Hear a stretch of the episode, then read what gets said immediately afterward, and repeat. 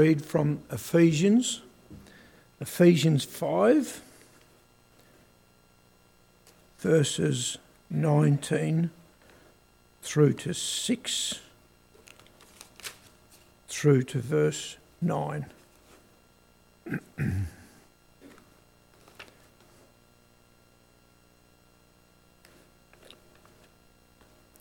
so we start at Ephesians 5, verse 18. Do not get drunk on wine, which leads to debauchery. Instead, be filled with the Spirit. Speak to one another with psalms, hymns, and spiritual songs. Sing and make music in your heart to the Lord. Always give thanks to God the Father for everything in the name of our Lord Jesus Christ. Submit to one another out of reverence for Christ. Wives, submit to your husbands as to the Lord. For the husband is the head of the wife, as Christ is the head of the church, his body, of which he is the Saviour. Now, as the church submits to Christ, so also wives should submit to their husbands in everything. Husbands, love your wives, just as Christ loved the church and gave himself up for her, to make her holy, cleansing her by the washing with water through the word, and to present her to himself as a radiant church, without stain or wrinkle or any other blemish, but holy and blameless. In this same way, husbands ought to love their wives as their own bodies. He who loves his wife loves himself. After all, no one ever hates his own body, but he feeds and cares for it just as Christ does the church. For we are members of his body. For this reason, a man will leave his father and mother and be united to his wife, and the two will become one flesh. This is a profound mystery, but I am talking about Christ and the church. However, each one of you must also love his wife as he loves himself and the wife must respect her husband. Children, obey your parents in the Lord, for this is right. Honour your father and mother, which is the first commandment with a promise, that it may go well with you and that you may enjoy long life on the earth. Fathers, do not exasperate your children. Instead, bring them up in the training and instruction of the Lord. Slaves, Obey your earthly masters with respect and fear and with sincerity of heart, just as you would obey Christ. Obey them not only to win their favour when their eye is on you, but like slaves of Christ, doing the will of God from your heart. Serve wholeheartedly as you were serving the Lord, not men, because you know that the Lord will reward everyone for whatever good he does, whether he is slave or free.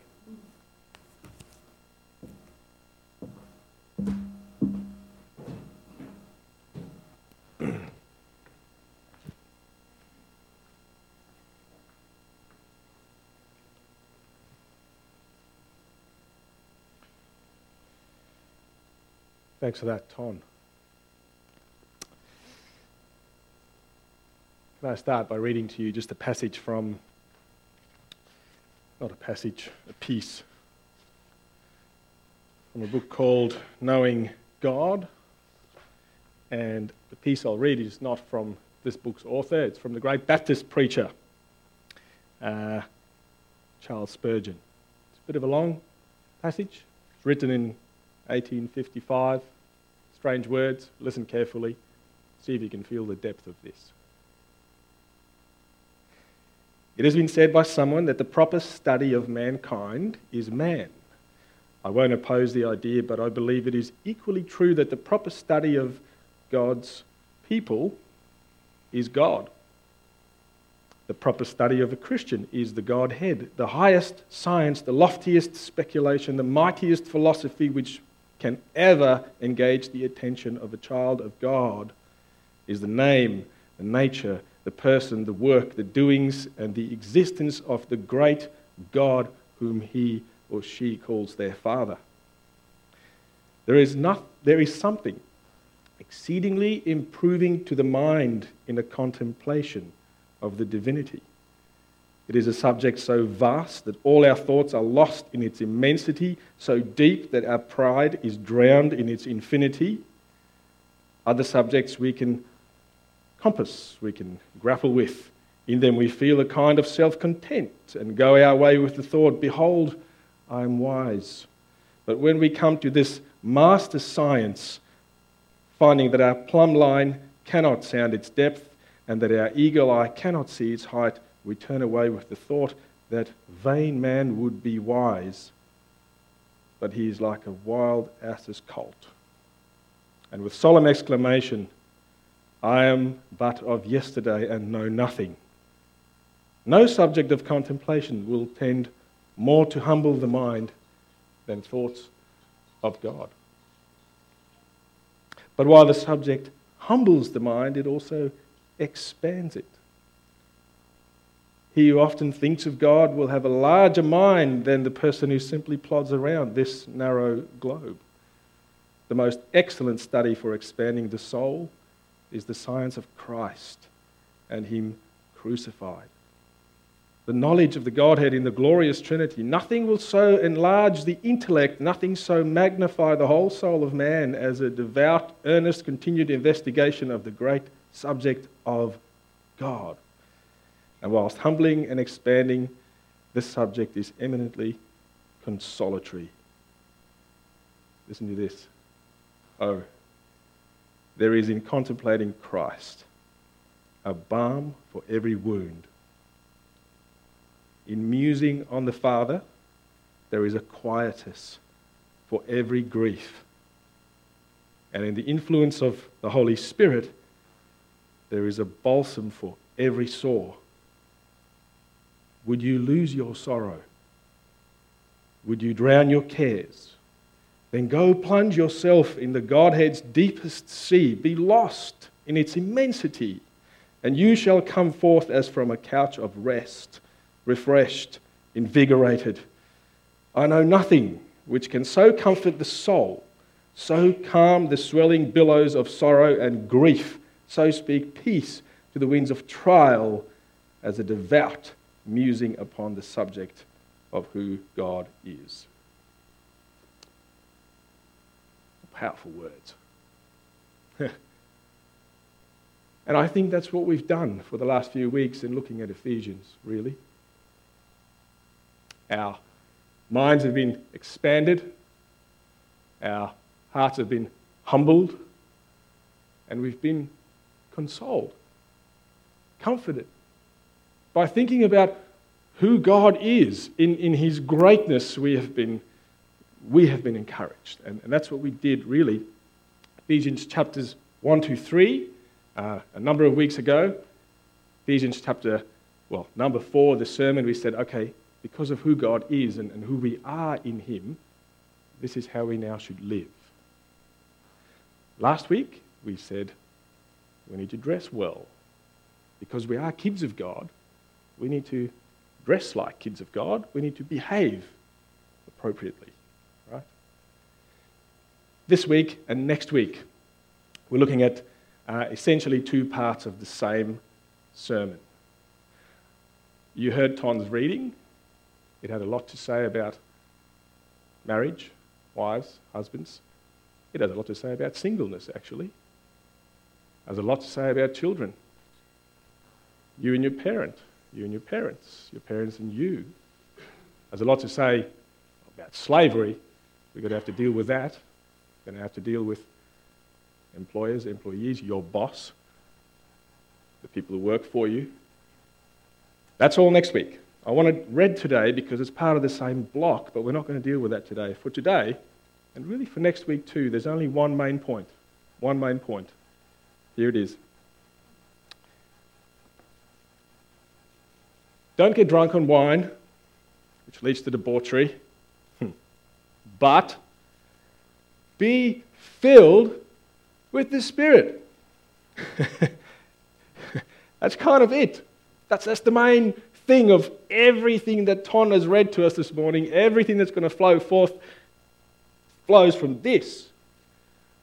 Be filled with the Spirit. Uh, you might even think at this stage, okay, we're going to talk about wine and drunkenness and alcohol consumption, but no, we're not really. It's, it's sort of a strange thing. I, I can't take you through the inner workings of it, but for, for the guy who writes this, his name's Paul, for him to start talking here about not getting drunk, it's really out of place. Like, you, wonder why does he stick it into the letter of Ephesians here?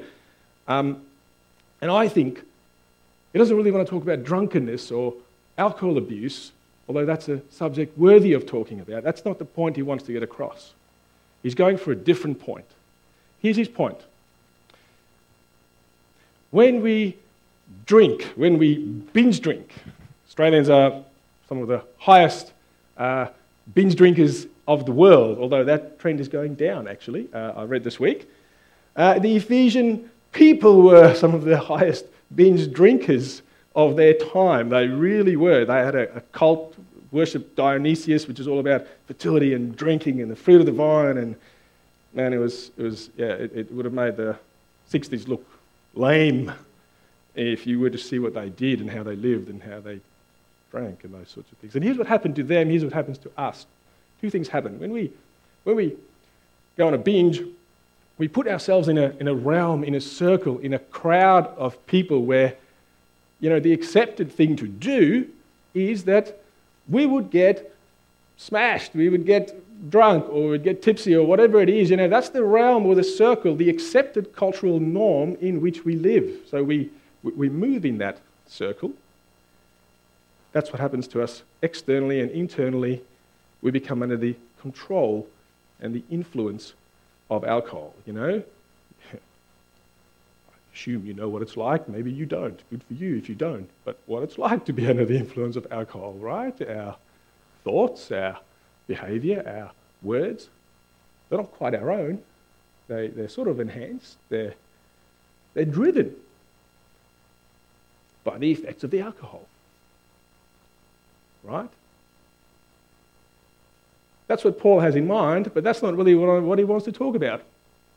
What he wants to talk about, fascinatingly, is he's saying, if you're a child of God, it works different for you.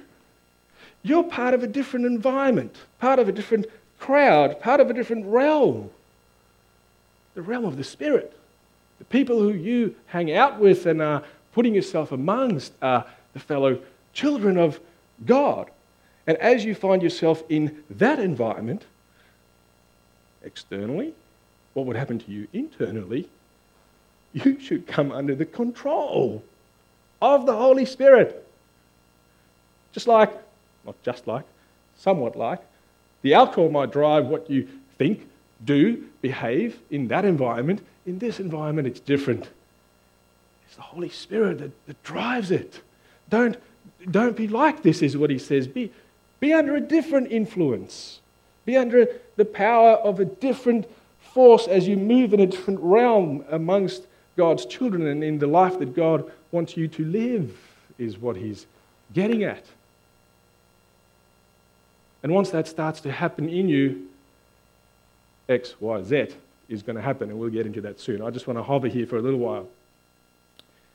You might be thinking, you know, my, my, my teaching, my understanding of what it means to be filled with the Holy Spirit is that I am filled with the Holy Spirit when I become a Christian. When I reach the point that I say, I believe in Jesus, He's died for the forgiveness of my sins. And God is my Father. He loves me, and I love Him. It's true.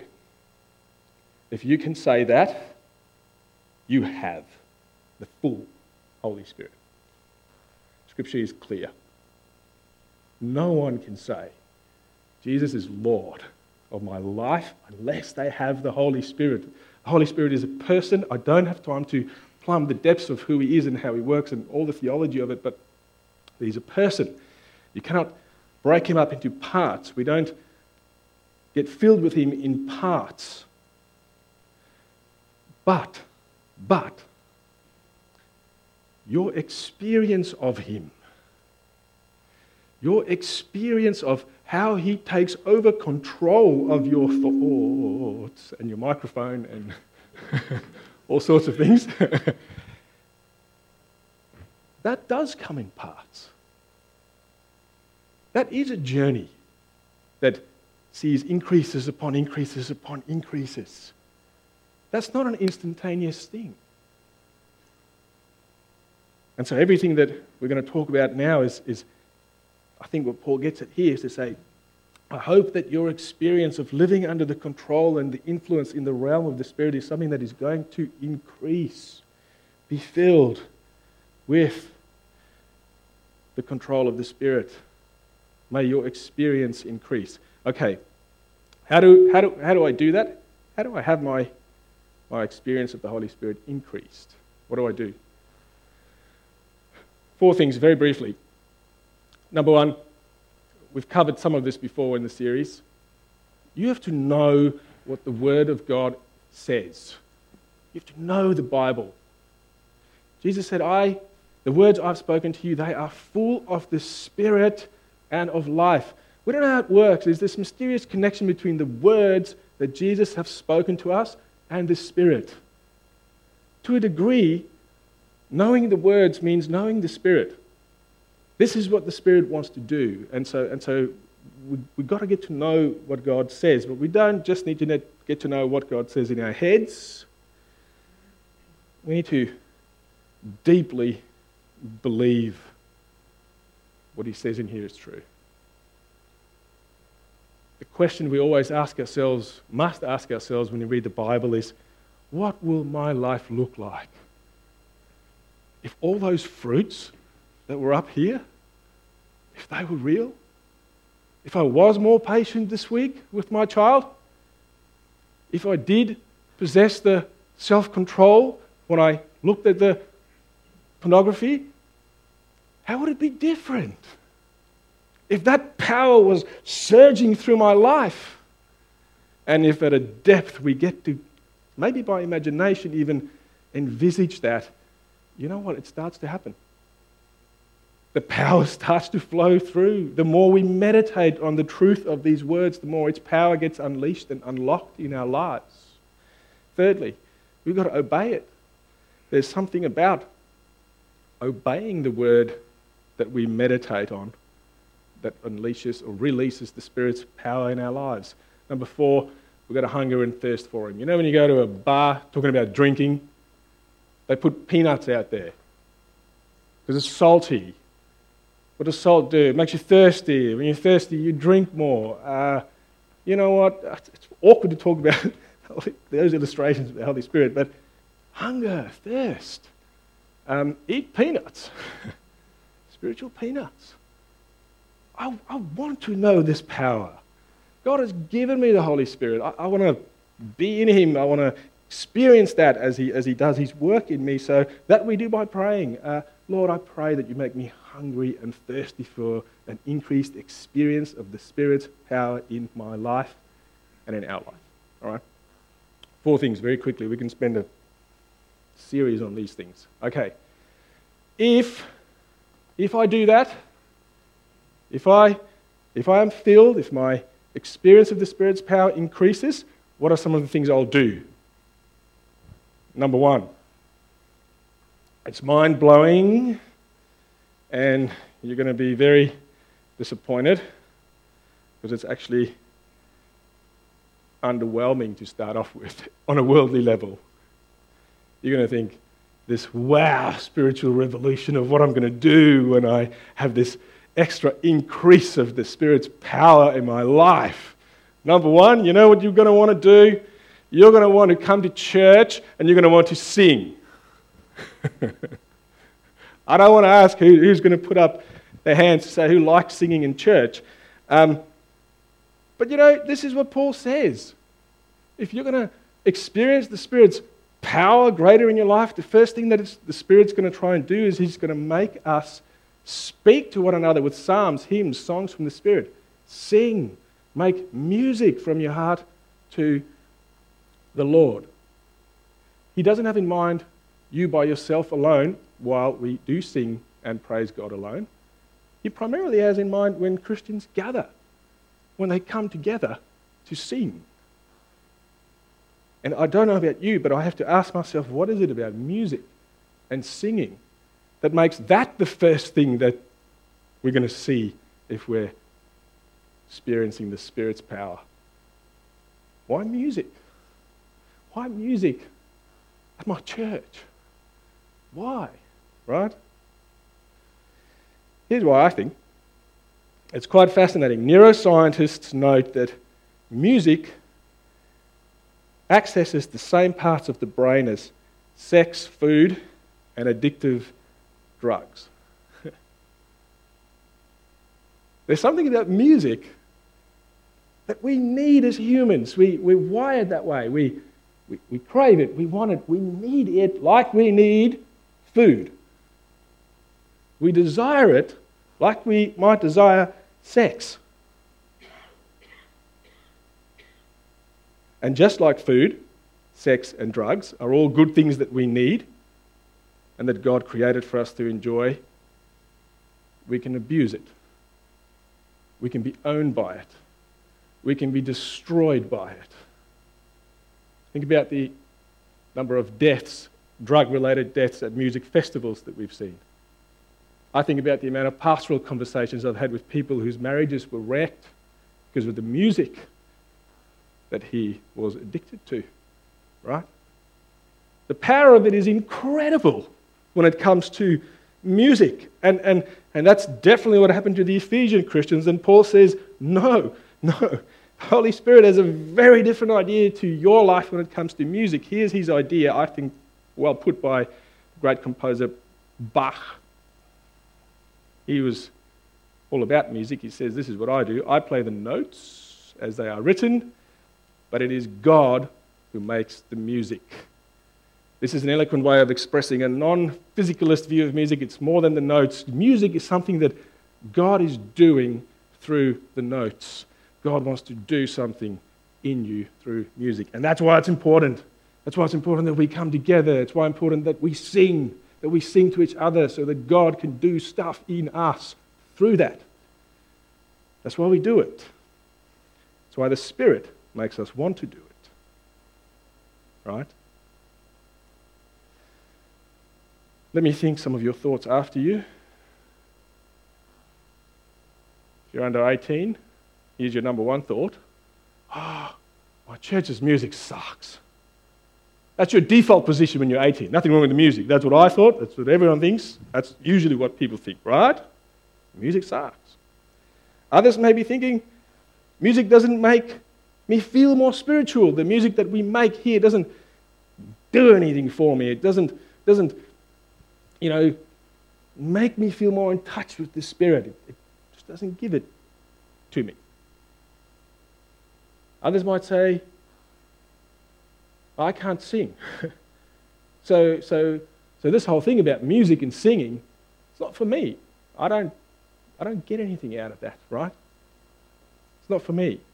Okay, a few quick reflections to consider. You're doing well.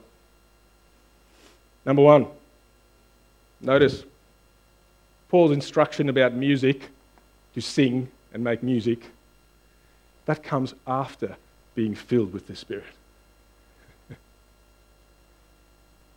Music isn't supposed to enhance our experience of the Spirit, it is the Spirit with whom we're filled that's supposed to enhance the music we want to make to God. Starting point is not with the music, it's with, with the Spirit. To say, make me sing. Make me want to sing. Make me so overjoyed so overwhelmed, so happy that I'd sing anywhere, anytime. I don't even care what I sound like. I was going to sing a song to you, but I thought, no, I shouldn't do that. It's not right. Why you laugh? My wife. um, be filled with the Spirit. He is going to make you want to sing, right? That's the starting point, not the other way around. Number two, here's a story from my own life this week, last week, in fact, no, this week. Um, I had an incredible truth encounter, I think, of the truth of this verse of why we should sing. Um, We had a baby born last week Friday. It's, you know, usually when that happens, it's a challenging, not challenging, but you're emotionally, emotions are running high and you are exhausted, fatigued. I did all the hard work, of course, throughout this arduous and long process. Um, and I went out one day. I thought, I just need to, I don't want to think, I don't want to talk, I just want to go and sit somewhere here by the river. I'm the guy, the shabby guy on a rock there by myself. And I just want to be quiet before God. I want to see what He does. Just what comes up in my mind. It's Tuesday morning. And, uh, you know, in my previous church, there was a song we used to sing, and I hated it. Every time we had to discuss whether this song should remain on the list, I was for culling it and getting rid of it. Didn't like it. Didn't like it. And as I sat on that rock, saying, God, you speak to me, you do what you want to do. What came to my mind? The words of that song. And I started humming it and whistling it and then singing it out loud. You are my hope. You are my strength. Hope like no other, strength like no other. Your love, O oh Lord, lifts me up. it was the most overwhelming experience of God's love for me, His, His hope for us. And so, you may not like the stuff you sing, but do not underestimate the power of the music. Do not underestimate the power in how God can use even the stuff that you do not like to sing, right? There's stuff from my childhood that still come to mind that I had to sing with 2,000 other people on an organ, and it still lifts me up. So, number two, sure, subjectively you may not like it, subjectively it may not be what you want to do, but the bottom line is God can still use it powerfully in your life. Number three, we've got to grow and do music well in our church. And that's our desire. If you have a gift to enhance making the notes so that God can do the music in us, we want to know about it. You've got to come. Do not hold back your gifts because the Spirit wants to do this with us in music. Learn to play an instrument, learn how to sing. Let's work with it. Bless us as God wants to bless us with singing and music. Okay, that's number one. Number two, much shorter because we've talked about this during the prayer series. So I'm almost done. If I experience the Spirit's power in my life, what will happen? I'll always be giving thanks to God the Father. you sit here and say, I have nothing to be thankful for right now. My life's a mess. I'm overwhelmed with brokenness, with hurt, with loneliness, with fear. I believe you. That may be true. But let me ask you a question this morning Are you a child of God? If yes, then you have everything to be thankful for. you're, you're adopted, you are loved, your future is secure, and everything that we said about Ephesians 1 is still true of you no matter what. And what's going to happen when you say thank you to God? for those things every time. Here it is as a quote In giving thanks, you acknowledge your utter dependence on God, while at the same time you're expressing to Him, God, I trust you completely. Lord, thank you that I'm your child. Thank you that this thing that's hurting me, that's weighing me down, that I'm afraid of, that I'm worried about, that I'm angry about. Thank you.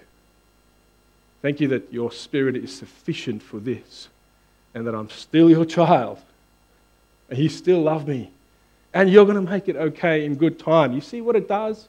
It elevates you out of your misery and into God's glorious light, who He is it's amusing on the Godhead. everything Charles Spurgeon said, and it will change you every time. And that's why we say thanks. It's not just because it sounds good or it's polite. No, it's powerful in changing us. Okay? So, let's finish. Be filled with the Spirit. Know the Spirit filled word. Experience the power of the Spirit. Believe in it. Obey it. Eat peanuts. Ask that we would hunger and thirst for Him. And if we do, we'll sing, we'll be saying thank you. And next week, we're going to look at the most surprising one of all of them. We'll submit. Submit in marriage, submit in kids and parents, submit between bosses and workers. Okay? That's next week. I invite you to pray after the service if you'd like to pray into this with us. If you'd like to pray with us for an increased experience of the Holy Spirit in your life, with whom you may be filled. If you'd like to pray to be filled with the Holy Spirit because you do not know Jesus, come. I'd love to pray with you. If not, please pray with me now, just in your hearts.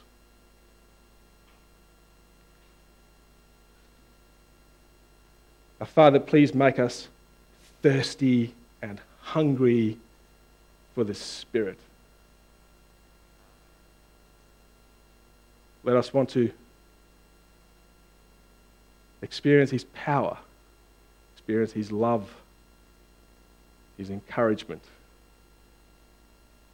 Let us rely on Him. Let it make us sing. Let it make us not help ourselves to say thank you. Though the fig tree doesn't bud, though there are no grapes on the vines, though the olive crop fails and the fields produce no food, though there are no sheep in the pen and no cattle in the stalls, yet by your Spirit I will rejoice in the Lord. I will be joyful in God my Saviour. Spirit of God, increase our experience of your power. Let your presence fall and let us keep in step with you. We ask gratefully in Jesus' name. Amen.